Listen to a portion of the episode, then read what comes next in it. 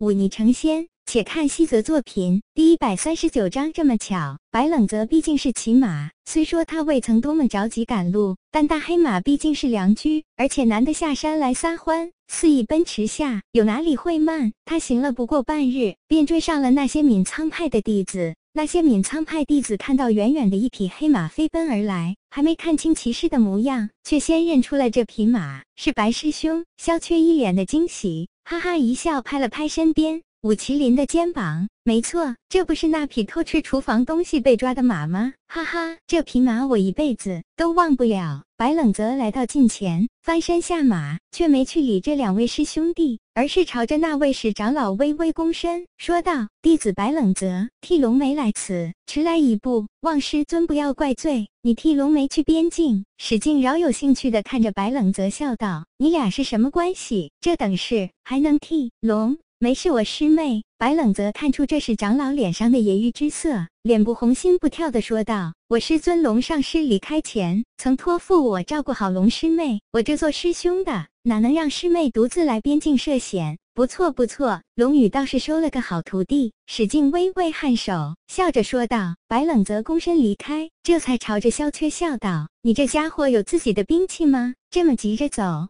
也不叫上我。’”萧缺挠挠头，面带羞涩说道。是长老之说，下山的前两百人有资格去边境，哪里来得及收拾东西？我还好，提前准备了些干粮。苦的是那些空手的是兄弟们诺，那家伙连外套都没穿呢。相比之下，我算好的。至于兵刃，那个到了战场之上，抢一把剑，想来不是难事。武麒麟也附和着说道。这里到雍奇关不过两天路程，忍一忍就过去了。再说了，偌大的雍奇关，总会给我们上场杀敌的兵器吧？不管是剑是刀，能杀敌就好。对，萧缺点点头。白冷泽微微一笑，说实话，他对这两个师弟，好吧，姑且称呼师弟，是颇为喜欢的。这两人性情淳朴，而且上进，这一点很合他的脾性。他想了想，从怀中摸出两把造型别致的匕首，交到两人手中，说道：“我手中没有多余的兵刃，这两把匕首你们先拿着，以备不时之需。”两人接过匕首，脸上都有欣喜之色，来回翻看着。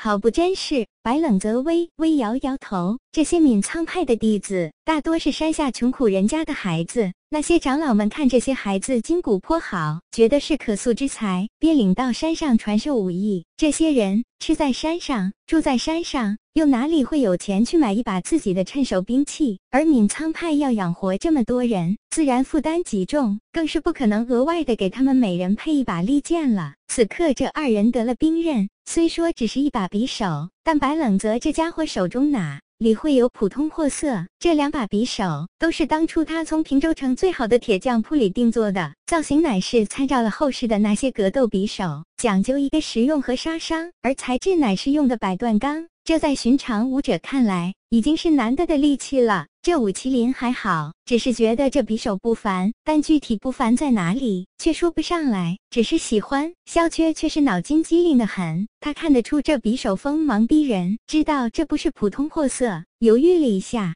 还是将匕首送还给了白冷泽。白师兄，这匕首太过贵重，我还是不要了。白冷泽一愣，随即笑道：“为什么？”萧缺脸上带着几分不舍，但随即变得坚毅起来，说道：“那毕竟是战场，凶险万分。万一我未能杀死蛮人，反倒先死在了蛮人手中。”这把匕首我便没办法还给你了，这东西珍贵，可不是我一条贱命赔得起的。听了这话，武麒麟也犹豫起来，做事欲还却被白冷泽挡了回去。谁说要你们还了？白冷泽笑了笑说道：“我们共处了一年时间，我早把你们当成了亲兄弟。亲兄弟之间若还如此客气，那便太见外了。这匕首你收着。”便算作师兄我送给你们的礼物。以你的天举玉剑术造诣，可以十步外杀人，何须涉险？到时你夺了蛮人兵刃，这把匕首也可收着备用。萧缺脸上带着几分感动之色，用力的点点头，却再不矫情，拿过那把匕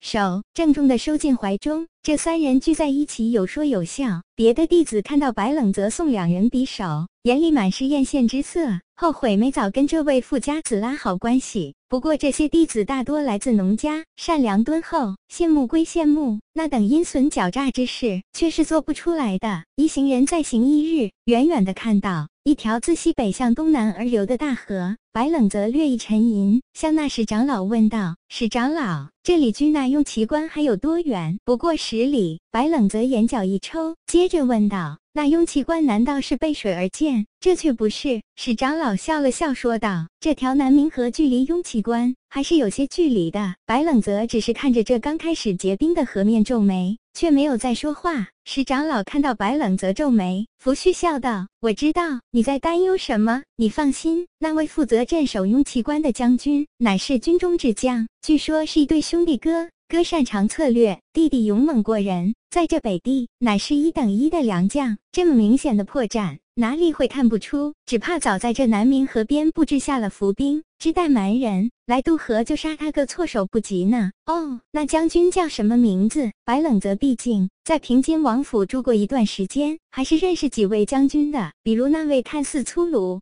其实却心有丘壑的袁的将军，他与陆冲走得颇近，白冷泽倒是见过几次的。那将军名字叫做苏七磊。史长老捋了捋胡须，说道：“说起来，这位将军曾跟老夫有过一面之缘。这将军生得身长七尺，面如冠玉，当真是人中之龙。”苏七磊，白冷泽嘴角抽了一抽，没这么巧吧？自己刚帮王维鹤拉了皮条。不对，应该说是刚帮两人做了媒，就遇上了苏心姿她亲爹。